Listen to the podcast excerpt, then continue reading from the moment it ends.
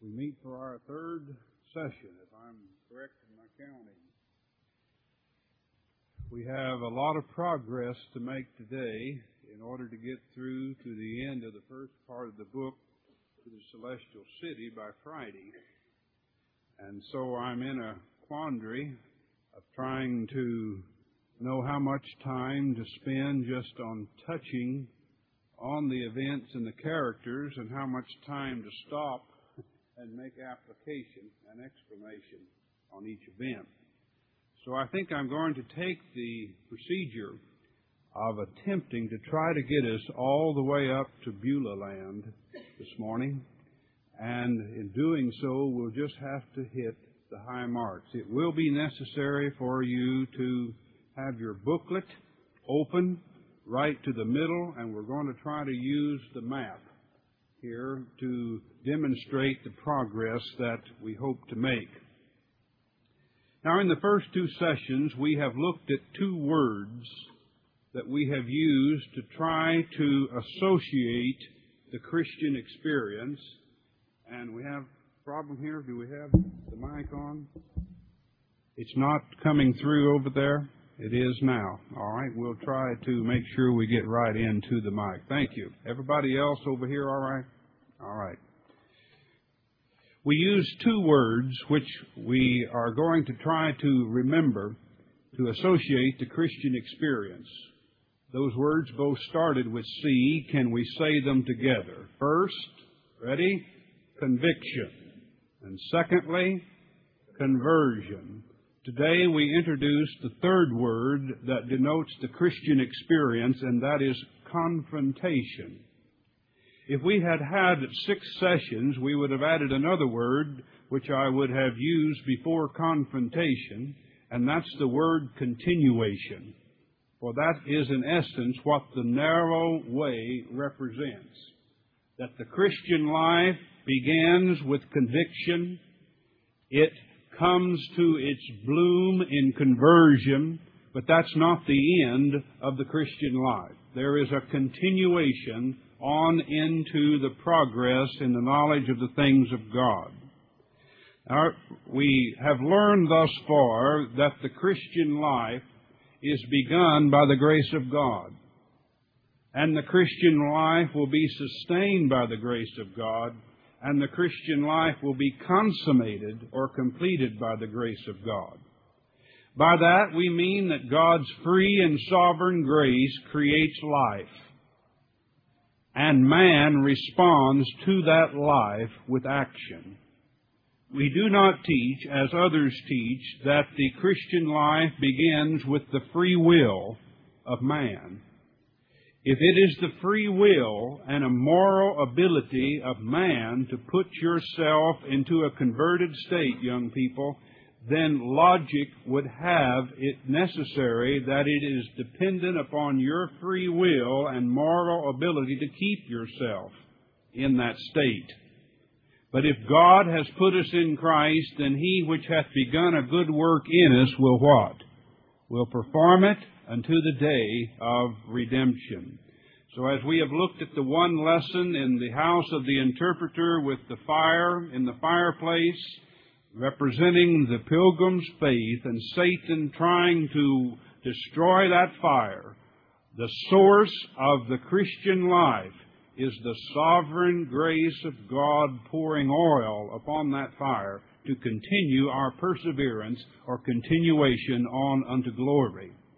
But this morning we're going to now see what confronts the Christian in the way. What confronts the Christian in the way. Before we get started, I'd like for you to turn with me in your Bibles to a couple of passages of Scripture.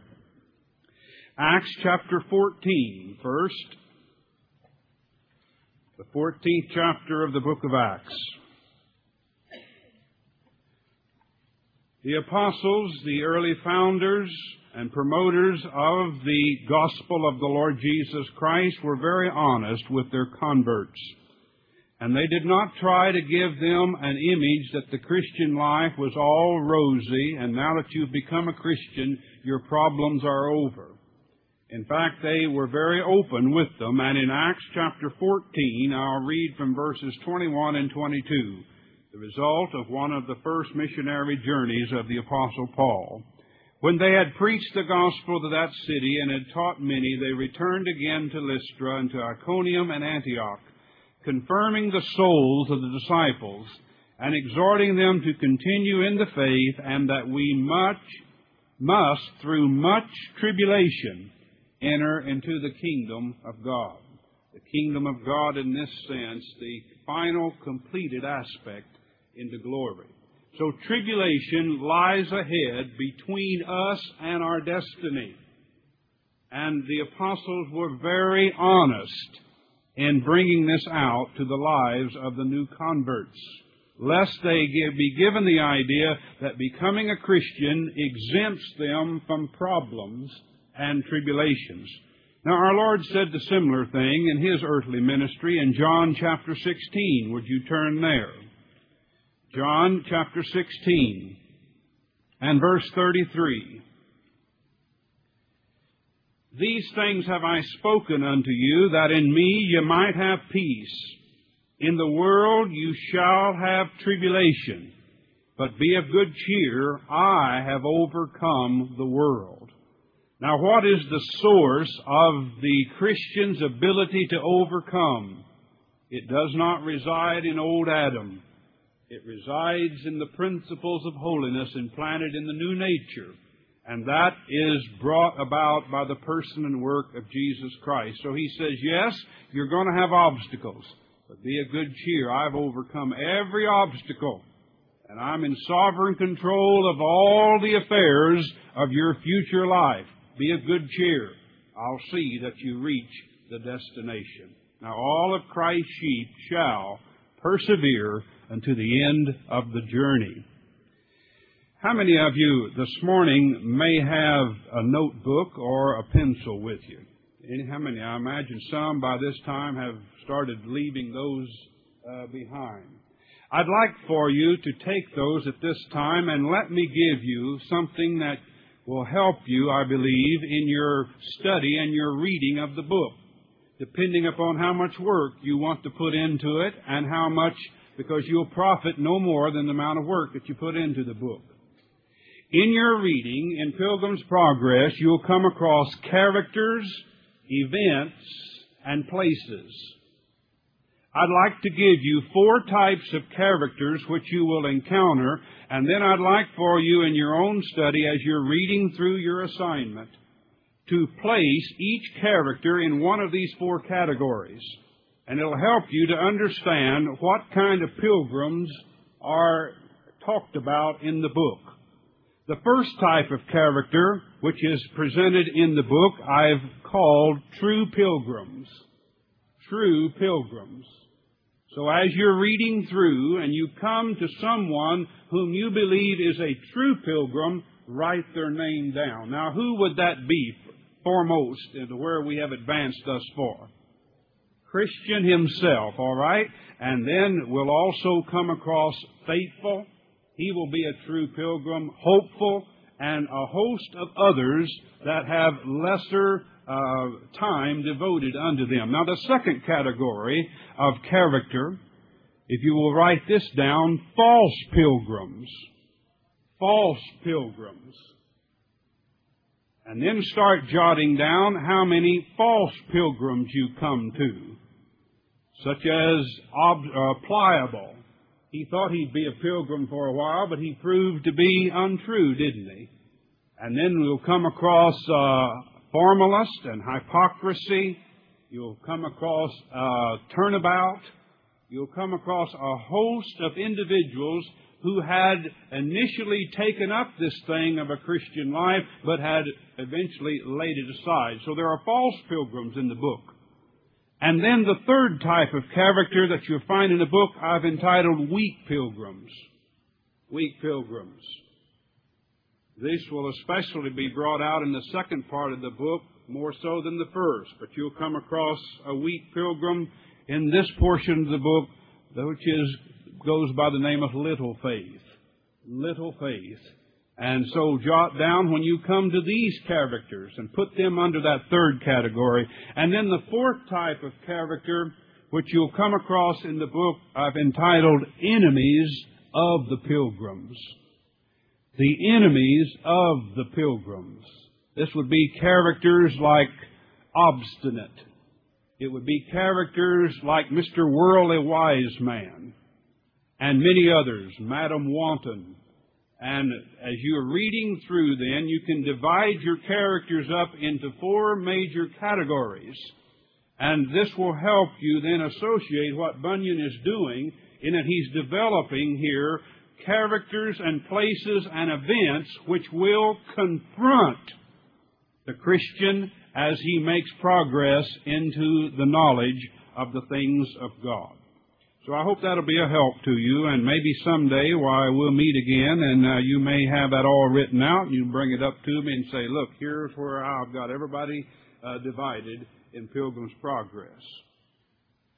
As Brother Nettle stated last night,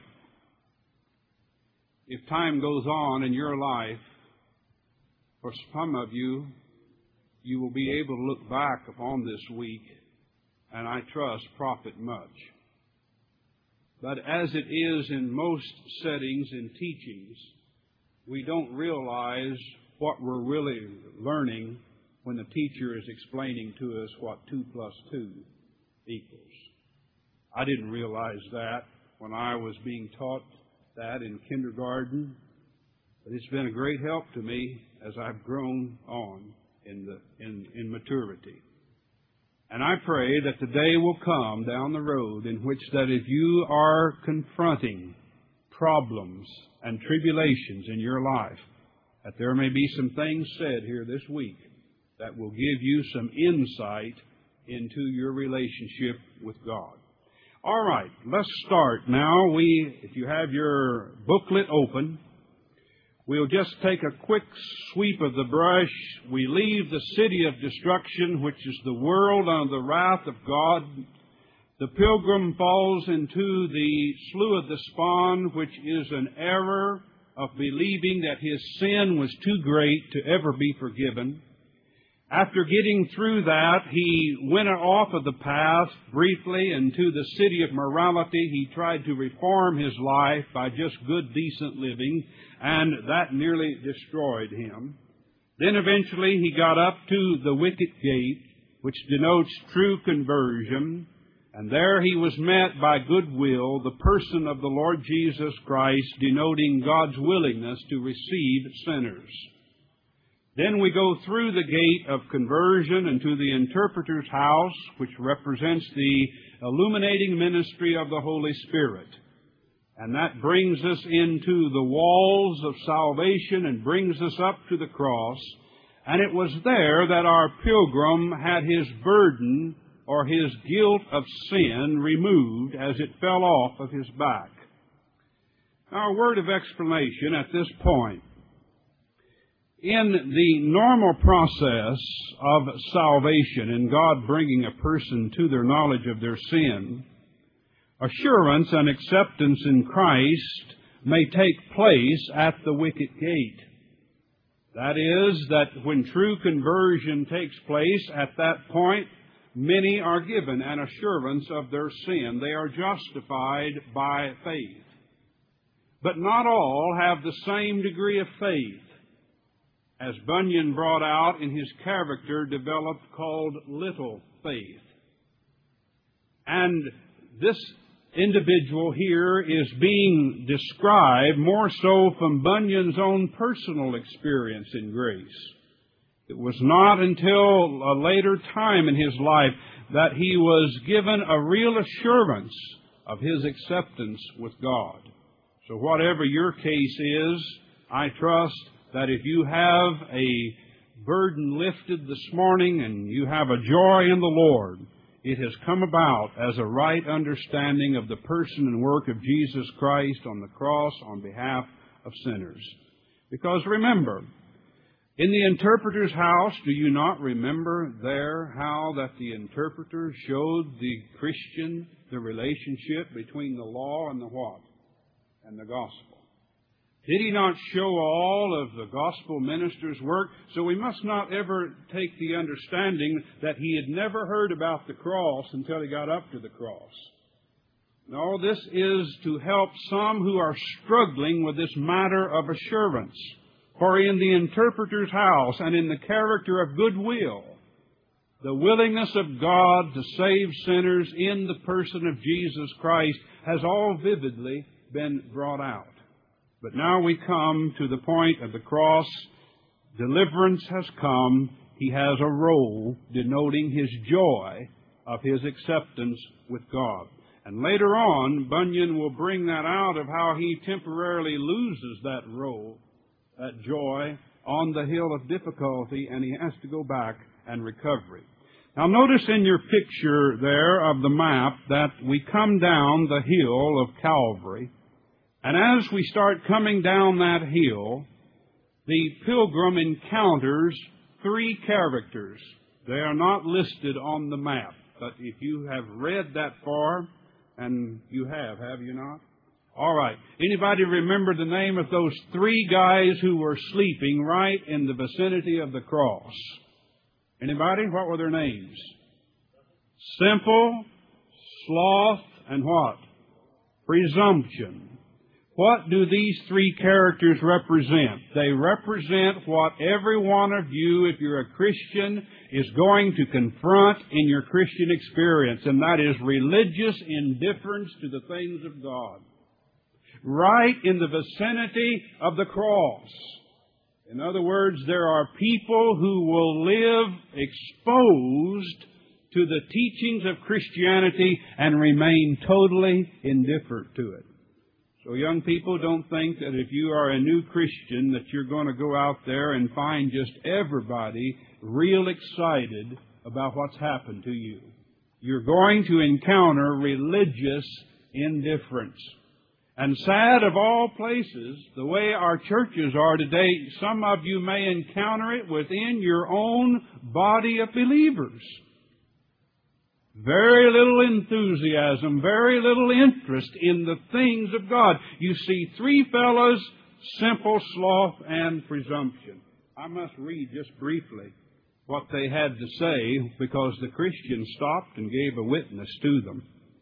Let me read to you. Here uh, he tries to wake Simple up, and uh, Simple says this I see no danger, no problem. Sloth said, Yet a little more sleep. I just want to rest. Don't trouble me with this. And presumption said, Every tub must stand upon its own bottom. That's an old English phrase which means mind your own business. I'll take care of my business. You stay out of my business and take care of your own business. And so they lay down to sleep again, and Christian went on his way. If you're impressed with those three characters, go and read the second part of the book and see what happened to them by the time that Christiana and the children go through. It's an interesting analogy that Bunyan develops of what happens to religious indifference. Well, we move on down the hill from the cross, and then Bunyan, or rather the uh, analogy is given to us that in this way of salvation, which walls on either side, suddenly the pilgrim sees two individuals climb over the wall to get into the way. And their names are formalist and hypocrisy. What do these represent? It represents what re- Christians will encounter on the road to heaven, and that is not religious indifference, but religious self-deception. You will meet people who believe they are Christians, but they're only pretenders. Formalist represents someone who can say, well, I just live a good life. And hypocrisy represents the person who's only play acting. Well, that's what a hypocrite actually means. In the time of our Lord, the word hypocrite meant a play actor. And when our Lord used that to describe the Pharisees and the scribes, he was saying that you're doing like someone does when they act out a part. For example, in our day and age, we say, um, Who was John Wayne? We say, Well, he was an actor. If we had been back in Jesus' day, we would have said, Who is John Wayne? He's a hypocrite. And that wouldn't have been a derogatory use of the word. For the word merely meant any actor who took on himself to act out something he was not really and do it before an audience in order to get applause. And so there are people that you will find inside the realm of the professing Christian church who are hypocrites. They are acting out a part in order to get a good reputation. There was something that we noted about formalists and hypocrisy. They did not come in by the way of the what? By the way of the gate. You remember what Jesus said? Was it in John 10? Is that there where he said that? That if, that if any try to climb up into the sheepfold by any other way, they'll be treated as thieves and robbers. For there's only one way to enter into an accepted state with God, and that is through genuine conversion. So, in these characters, we have religious indifference, simple sloth and presumption, and religious self-deception, which we shall expect to encounter in our Christian journey. Now we come to the hill of difficulty. And just before we get to that, why we encounter a little, two little bypaths off and they were called destruction and danger. And both formalist and hypocrisy, they left the way and went into to destruction and to danger. Now we come to the hill of difficulty. What does this represent? It represents the teaching that the Christian life has difficulties in it. It is associated with difficulties, and if you'll notice in your map, that the narrow way leads right up over the top of the hill.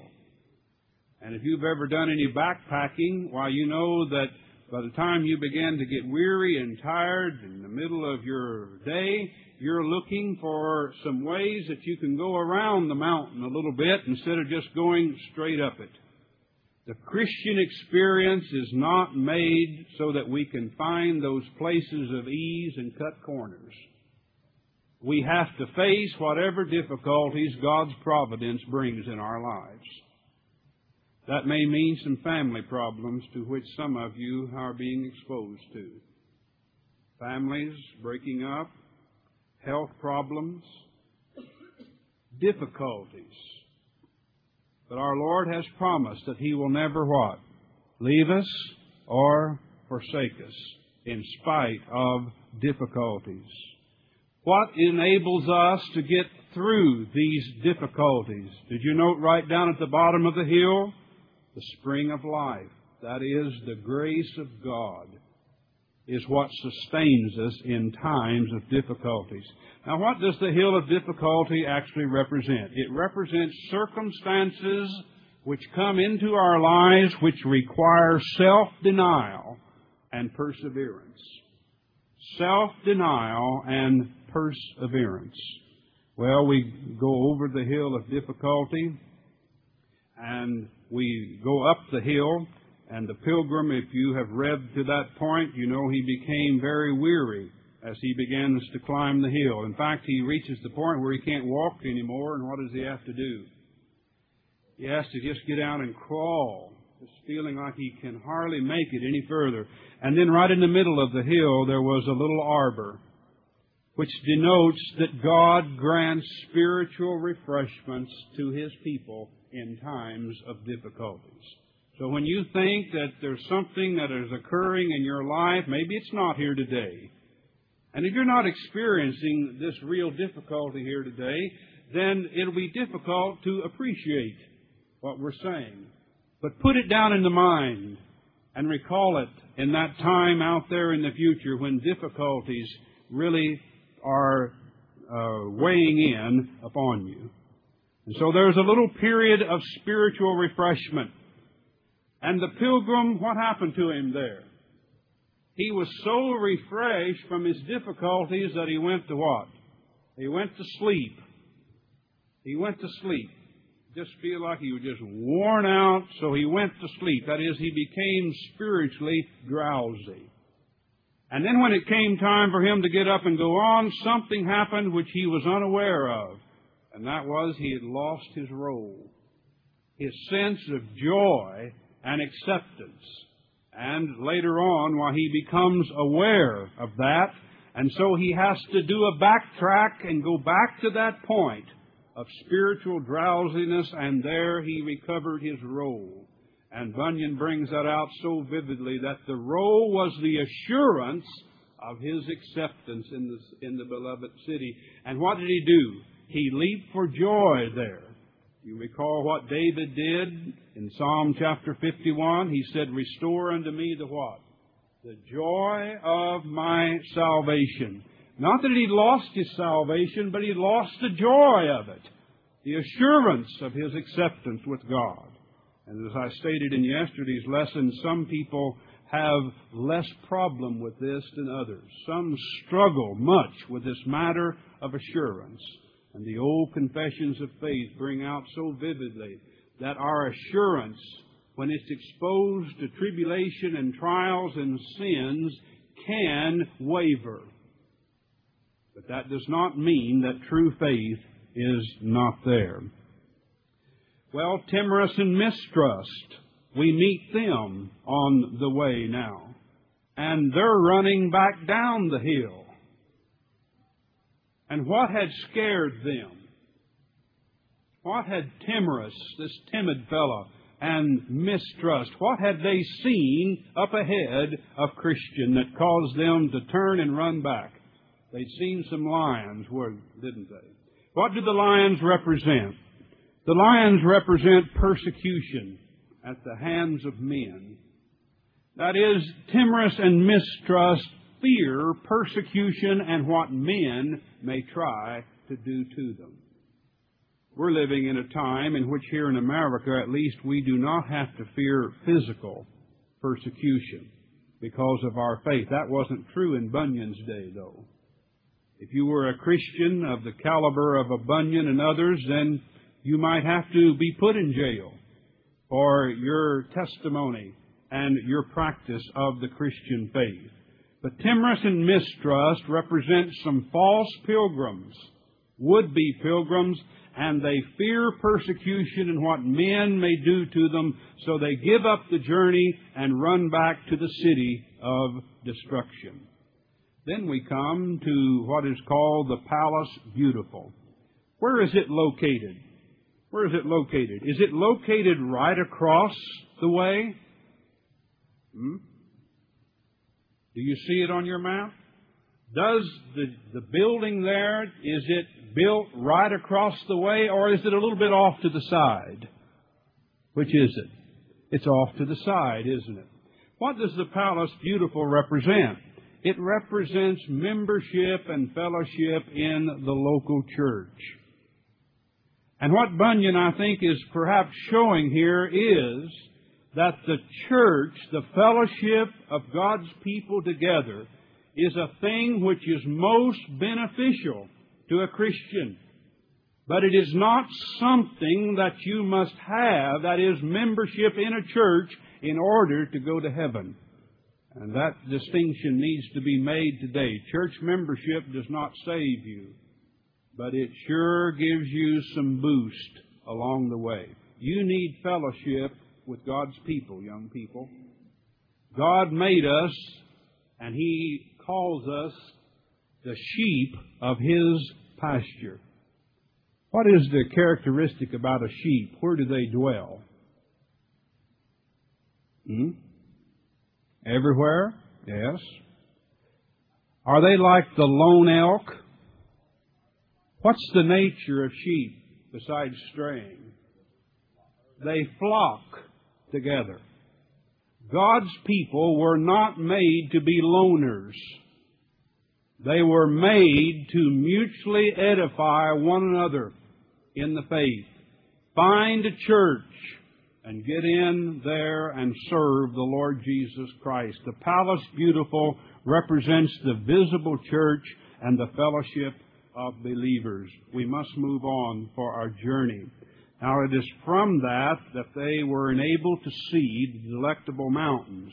Look at the palace beautiful, and then look on down the road past Vanity Fair to what is called the delectable mountains.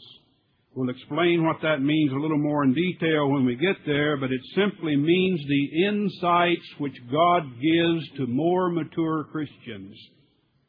Those who have lived longer in the Lord have experienced more. And hence they are enabled to see more clearly how God is dealing with them. Whereas the young pilgrim cannot understand at first the tribulations and the trials. But tribulations work what? They work patience. But you will never really understand clearly the teachings of the faith until they have become experimentally real to you. And so in the church, you will be shown that there are things which God has in store that He gives insights into mature Christians. He gives them some experience which the young Christian has not yet been called upon to go through. So the delectable mountains were way off in the distance. Then we come to the valley of humiliation. What does this denote? It denotes humiliating circumstances in one's life. It may come from a bad relationship with a friend, a loss of a job. It may come from losing your reputation in some fashion, but it denotes humiliating circumstances. I've noticed that when your camp pastor points out certain people here this week, it just humiliates some. And they want to cover up their eyes when they are called upon to become the spotlight. Young people, the Bible clearly brings out that before you get to heaven, there may be some humiliating circumstances that you'll be called upon to go through. Some of your life's ambitions that you have right now to accomplish, you may see those dreams destroyed. You may see those dreams destroyed. When I was a young man, my life's dream was to pitch the seventh game for the New York Yankees in Yankee Stadium in the World Series. That was my life's dream, to follow in my father's footsteps in baseball. When I was converted to the Lord Jesus Christ, quickly after my father died very suddenly as a young man, suddenly that dream began to crack. And my life's ambition that I thought since I was that high I was going to be able to achieve was destroyed. But you know what, young people? I stand before you today and say I feel a greater privilege of standing here and speaking to this group at Panama City.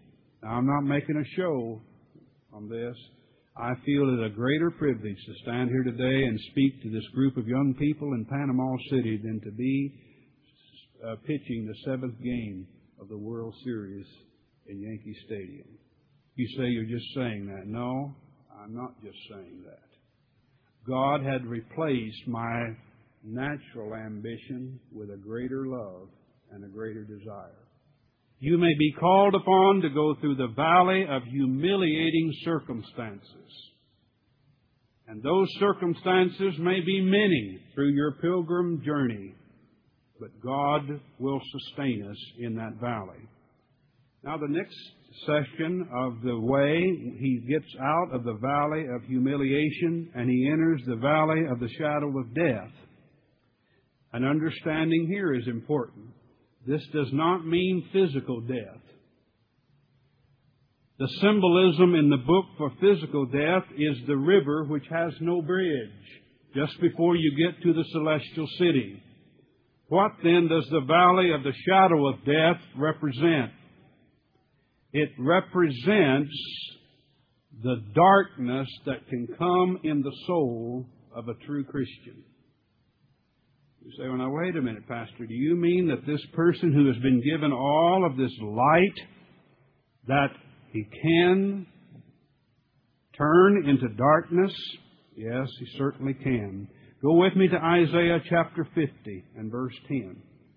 Isaiah chapter 50 and verse 10. For reasons known only to the God of the hill, that is, God Himself, sometimes He allows His people who are seeking to know Him to go into a state of darkness. Isaiah chapter 50 and verse 10. Who is there among you that feareth the Lord, that obeyeth the voice of his servant, that walketh in darkness and hath no what? No light. Here is a person not who's disobedient, but a person who's seeking to hear the voice of God and wants to be taught. And yet they are in a state of darkness and they have no light. What are they to do when they're in that state? Here's the answer. Let him trust in the name of the Lord and stay upon his God. That is, be understand how it is that God saved you to start with and continue to look to that rock from which you have been digged. Look unto Abraham or the pit as chapter 51 goes on to explain. May I caution you here, verse 11. Behold, all ye that kindle a fire, that compass yourselves about with sparks, walk in the light of your fire, and in the sparks that you've kindled, and this shall you have of mine hand, you shall lie down in sorrow. What's the caution there to young people? When you find that you have no light and no understanding in your present Christian experience, be careful about running off to some religious pep rally to get the flesh enthused. Don't run off to some prophetic conference. Don't run off to some pep rally type of a thing where people appeal to your emotions and your flesh, because that's only going to give you a greater spiritual hangover. Trust in your God in the valley of darkness and look to how He saved you like He did Abraham when He called Abraham alone. Abraham was a pagan and God called him out of paganism. Look how God saved you. And when you feel like that He has departed and there's no light, don't look to some fleshly enthusiasm to kindle up a spirit. Look to the Spirit of Christ in the gospel. Now, I passed over some things I didn't intend to, to do so. If you'll back up just a moment in the valley of humiliation, it was there that we met the character called Apollyon, meaning the devil. So the term means destroyer. And the devil goes about seeking to destroy one's faith in order that they might give up religion. Now, there were four things that Satan used to tempt the pilgrim in the valley of humiliation. I'm just going to name them. First, he tempted him to return to the pleasures of sin in the city of destruction. Secondly, he magnified the difficulties of the Christian life. Christian life just too difficult, go back. And thirdly, he tempted him by reminding him of his previous sins. And Christians stood against all of that. But the fourth testing or exposure to Satan was what nearly destroyed the Christian in the valley of humiliation, and that was when Satan overwhelmed his mind with confusion. It would be my prayer that you'd never be exposed to that. You'll be tempted by Satan to go back to the pleasures of sin. You'll be tempted by Satan to disregard the difficulties of the Christian life. And He'll always be reminding you of your past sins. Oh, that God might be merciful and spare you from this overwhelming confusion which Satan can bring in the mind. I believe this is what happened to Simon Peter when Jesus said of Peter that Satan hath desired to what? Sift you. To sift you. I haven't found a great deal of Christians that I have talked with that have ever been exposed to this fourth thing that the Christian was exposed to in the valley of humiliation. Young people, I can only say that Satan is a real person and he has access to your mind and he can get that mind so confused that you don't know which way you're going. Oh, may God spare us from that. But may His grace sustain us. I'm dealing with a couple of individuals right now who have had complete nervous disorders and breakdowns. And their minds, they cannot hardly remember who they are from one day to the next. And these are not pagans out here, these are people who have been attempting to try to serve God. Satan can overwhelm the mind with confusion. But what was the comforting thing to Peter? Satan's desired to sift you, but I have what? I have prayed for you. And when you're converted, strengthen the brethren. Strengthen the brethren. Let's move on. Now, after the valley of the shadow of death, we have now the first companion for our Christian who's brought on the scene. What is his name? Once again, faithful. A Christian companion. Young people, get you a good Christian friend. If you possibly can, find a Christian friend. And by all means, as you're entering into this age in which that you're considering dating and potential marriage here, Oh, look out for a Christian partner to devote your life to. A Christian companion is what faithful represents. Faithful gives his testimony of his conversion experience, and your camp pastor touched upon one of the experiences that Faithful had this morning with a character named Shame. I think if I remember back to my days as a Christian, as a teenager, and as a late teenager, when I became a Christian, that this was one of the most difficult things I had to contend with as a teenager. Because teenagers, by their natural makeup, are somewhat insecure. They're trying to find your identity. Just the fact that you have to get up sometimes and speak before a group causes you to blush. That not right? Well, some of you will get over that. Some of you will never get over that.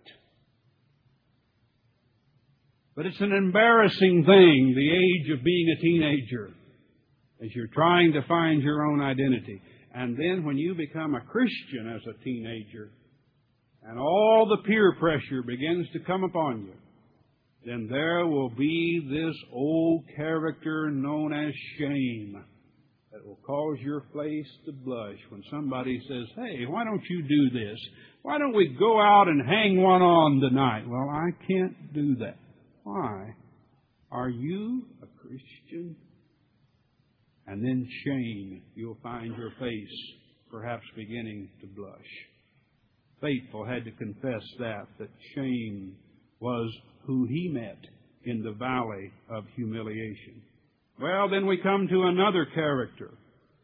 One which is really about my favorite character in the book, outside of Christian. And he is a false pilgrim. Have we read about him thus far? We got up. His name is Talkative. I really love this character. This is a fellow who likes to talk about anything. He can talk about the ocean. He can talk about the mountains. He can talk about religion. And he can talk about it in its right way. He knows the doctrines. And just ask him any subject, and he's got an answer, for he loves to talk. And what he says, for the most part, is true. But yet he is soon revealed to be a false pilgrim because he does not live what he talks. He's how the book of James describes that faith without works is what? It is dead. If you say you're a Christian, why, show me by your works. And we've learned that talkative, while he could talk a great deal, he had a very poor reputation with those who knew him intimately.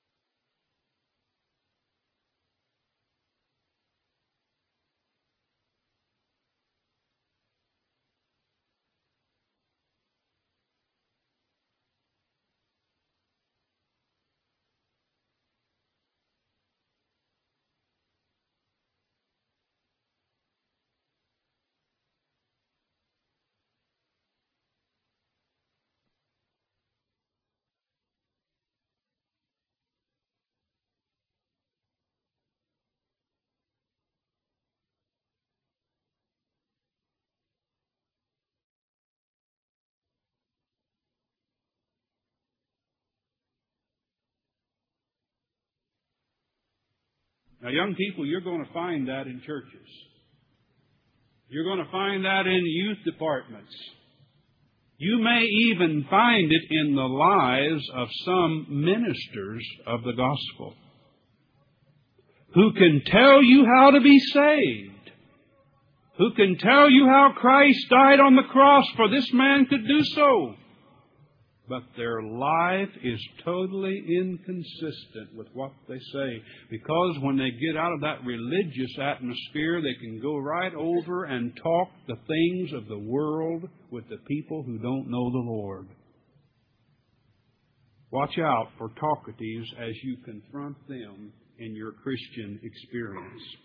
Now, if you have your book still open, we come now to Vanity Fair.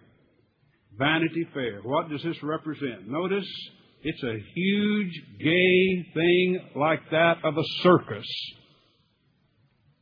I remember as a little boy out in the country, the first fair I was ever exposed to.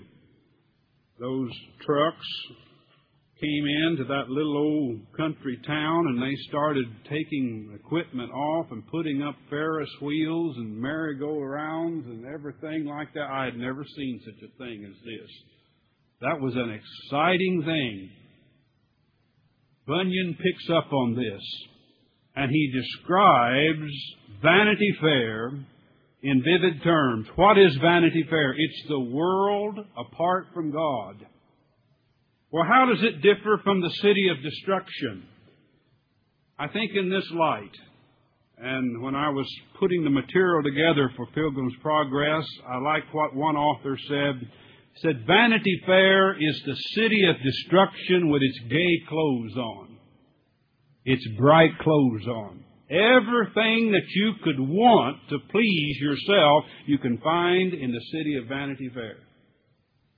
Now, I didn't get to go a week or so ago out to Las Vegas, but I remember when I was about five years old, the first time I ever went to Las Vegas. And that was an experience too.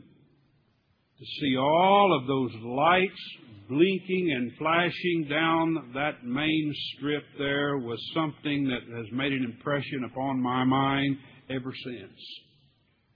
Every type of pleasure imaginable to please the flesh is available in Vanity Fair.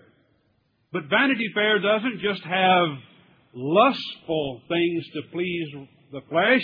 Bunyan brings out how it has a religious section too. Some people get more satisfaction to satisfy their lust in religion than they do out in the drunken bar rooms. So don't think that all of vanity is going to be out in the honky tonks. You can also find it right in the churches as well.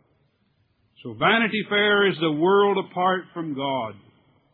And Christian and hopeful must go through that world. Now notice how that the map brings it out. You see how the church, Palace Beautiful, is off to the side of the way, but Vanity Fair, the way goes right through it. What's that denoting? That we are in the world, but we're not to be what? of the world. You must be exposed to the world, the flesh, and the devil as you are going toward your destiny with God in heaven. You're not going to be exempted from it. But we are in the world, but we are not to live or be like the world. Vanity Fair. What happened in Vanity Fair? Something happened to one of our pilgrims. What happened? He was martyred there.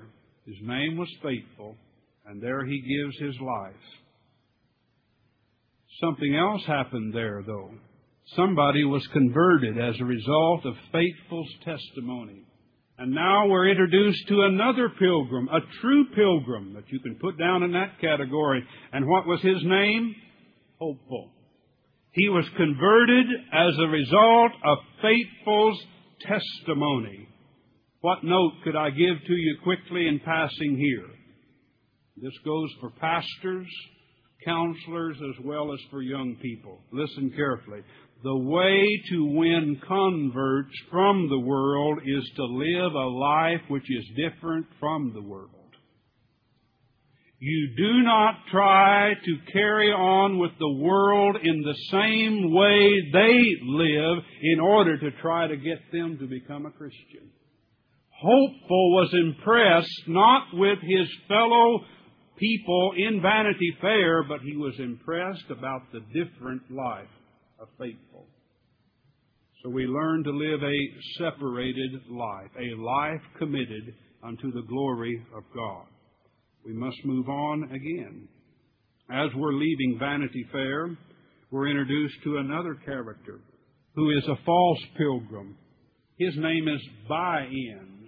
You may not have got up to that point yet in your book. What does By-ends represent?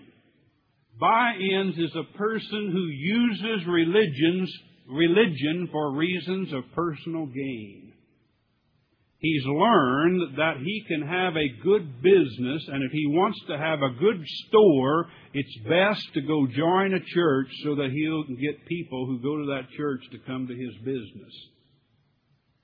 It's using Christianity for self gain. Some of you, if you've been following the TV and the newspapers, you're finding that By-ends is also in the pulpit. Ministers who are using religion to build them huge monstrosities of homes to live in and they're using Christ for personal ends, by ends. Identify these people and do not follow them. They may talk well as by ends could, but he was always careful to only go which way the wind blew. That is, if it was popular to be religious, he became religious. If it was unpopular, he wasn't. So be careful of even those in the pulpit who would be using Christ for self gain.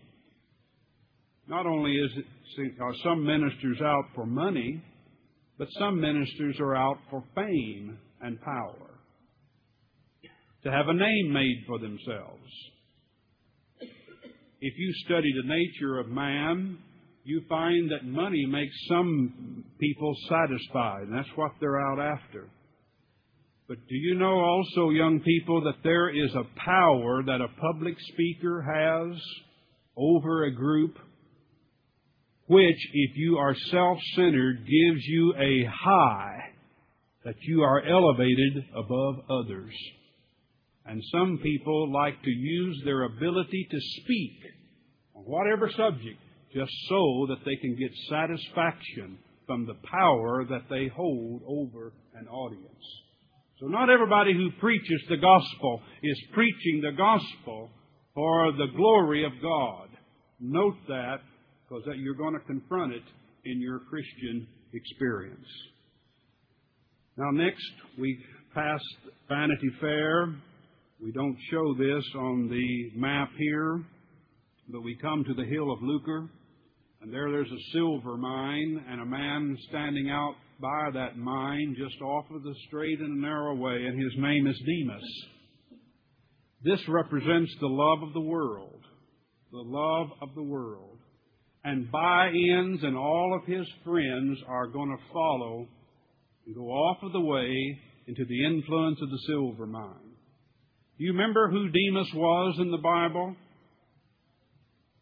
Anybody recall the Apostle Paul when he said, Demas has what? Forsaken me, having loved this what? Present world. It didn't take long for By-ends to, to leave the company of true Christians. Just see how much he loves this present world. And you'll be able to pinpoint in and focus on who a By-end is. Do you see the genius of this man who's writing this book? I tell you, if I wanted to live next to John Bunyan, I tell you, I'd have to have my shoes shined and everything neat and order all the time because I'd feel like here's a person who knew what I was thinking, let alone what I was doing. And that's why when you are exposed to a minister of God who preaches the gospel and you're exposed to that on a regular basis, sometimes you'll begin begin to get the idea that preacher knew what I was thinking this morning. He knew all about me. And that's not the case at all. He's only using the Word of God, and it's the Holy Spirit which is finding out the heart. It's God's Spirit who knows what you are not just the minister who is proclaiming the truth. The love of the world. Now we go on and we come by what is called a pleasant river. A pleasant river where that Christian and hopeful are enabled to stop there and eat some fruit off of the trees. The pleasant river, when you'll get to that in your reading schedule, denotes times of spiritual refreshment. After times of difficulties, after times of humiliation, after times in which there's no spiritual light, after encounters with the world, the flesh, and the devil, God is so gracious that He'll call you off from time to time and give you seasons of spiritual prosperity. We think of Job and we remember of all his persecutions. But do you remember how the book of Job ends up? God blesses Job and restores back to him double all that he had. Why am I saying this? Why would Bunyan bring this out? Because he doesn't want to leave the impression that the Christian life is just entirely morbid. But there are blessings in the way for you. There are joys which lie ahead. There are refreshing times which God has in store for you. Some of you may look back, if you're not already, and see this week here at Panama City as a refreshing time in your spiritual life. In which that you are now, for the most part, separated from the peer pressure of the unbelieving world, the kids that you know that are non-Christian.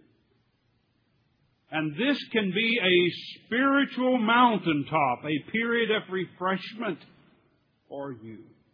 In fact, some of you may enjoy it so much that you may just say, Oh, I'd like to just stay here. I don't want to have to go back and rub elbows with my friends at school that are not Christians and always trying to get me to do this or that. But notice, Bunyan takes care of that too. After that the Christians, hopeful and Christian, get out of Vanity Fair and they feed by the pleasant river, something begins to happen. The path, the straight and the narrow that ran right by that pleasant river. Now watch me up here for a moment. Here's the river. Here's the path. Spiritual refreshments and the paths running along like this. What happens is that the straight and narrow path begins to bend away from the period of spiritual refreshment. And it begins to get rough. And what also happens is that they come in contact with another path which appears to be smoother and easier. And this is called bypath meadow. And so when they had been exposed to this time of spiritual refreshment, they wanted to hang on to that. Instead, God's providence says, no, it's time for some more progress. I have some more lessons to teach you. Only they wanted to stay on that easy path. Just like I said, some of you may want to go back and think that you can have the atmosphere that you're exposed to this week with you day after day after day. That's not going to be. It's Not going to be. I recall in the camps that I've dealt with in young people that in dealing with them for seven or eight years, I saw the same young people come to those same camps and they got enthusiastic and they went back to their churches and they were just going to turn them upside down and then they hit a spiritual hangover. It was just all blah. Can you ever relate to that? And you say, why can't we have in our church the same thing we have at camp. We want it easy. We want spiritual refreshment because God's providence has something else. Life is not all a honeymoon. And how many marriages have been wrecked because men and women think that?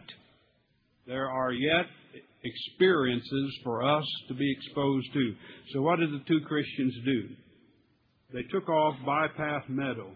And that led them to a place where they ended up in what is called Doubting Castle, where one giant lived with his wife. His name was this giant despair. Her name was diffidence or cruelty. She could show no mercy. And this giant despair, that is, despair came into the Christian's mind. And he began to doubt whether or not that they were ever going to make it. And the giant nearly clubbed them to death. You haven't read that far yet, but I think you'll enjoy that portion of the book. They're thrown into a dungeon. They're left there for day after day after day, and they get so despondent that you know what they contemplate? Anybody want to guess? Suicide, taking their own life. Only they remembered, wait a minute, it's not going to do any good to kill our body. Our mind's despondent now. We're going to live on after this body. And there were two things which finally got them out of the clutches of giant despair and doubting castle. And that was first, fervent prayer, and secondly, the key of promise. Christian finally felt around. He said, wait a minute. I feel something. It's the key. God has promised He won't let His people perish. And they grabbed that key and ran to the lock and unlocked it and escaped out of that despondent, despairing state of mind. Exciting book, is it not? And it's not unreal. For sometimes Christians, when they go off the path and want an easier life than God has ordained, may end up in giant despair's castle and even doubt their acceptance with God. Well, let's move on quickly. They come now to the delectable mountains which they had seen back at the church. This is located in what Bunyan calls Emmanuel's land. I believe it under, it, as I stated, it is to be understood as to meaning the clearer insights into the character of God, which are given to more mature pilgrims or more mature Christians. I would like to think that I've had a little more experience in the warfare with the world, the flesh, and the devil than you young people have. And there are people that I like to associate with that have had more experience than I have. Because you can learn much from them. And in this delectable mountain, there are some shepherds there, which represent pastors who watch over the sheep. Their names are, four of them, knowledge, experience, watchful, and sincere. You want to know how to pick out a pastor? Hmm? Don't go and see if he has suave hair, if he dresses like uh, Burt Reynolds, or uh, he has that charismatic approach. Don't pick out a fellow like that. Be around him a while and see if, first of all, he has a knowledge of the book. Secondly, see if he has experience behind him. What it is to know the Lord and has stood the test of time. Not a turncoat. See if he's watchful over his people. See if he really loves the people that he's shepherding. Or is he just a wolf in sheep's clothing who's using their money and their time to advance his own self? You don't have to be around a person very long to pick out whether or not that they're using you whether they're there to care for your soul. Experience, knowledge, watchful, and sincere. And as you grow older in the Lord and advance on down the road in the way to glory, you will become especially appreciative of a good teaching shepherd. So, young people, if you have one, be thankful for it.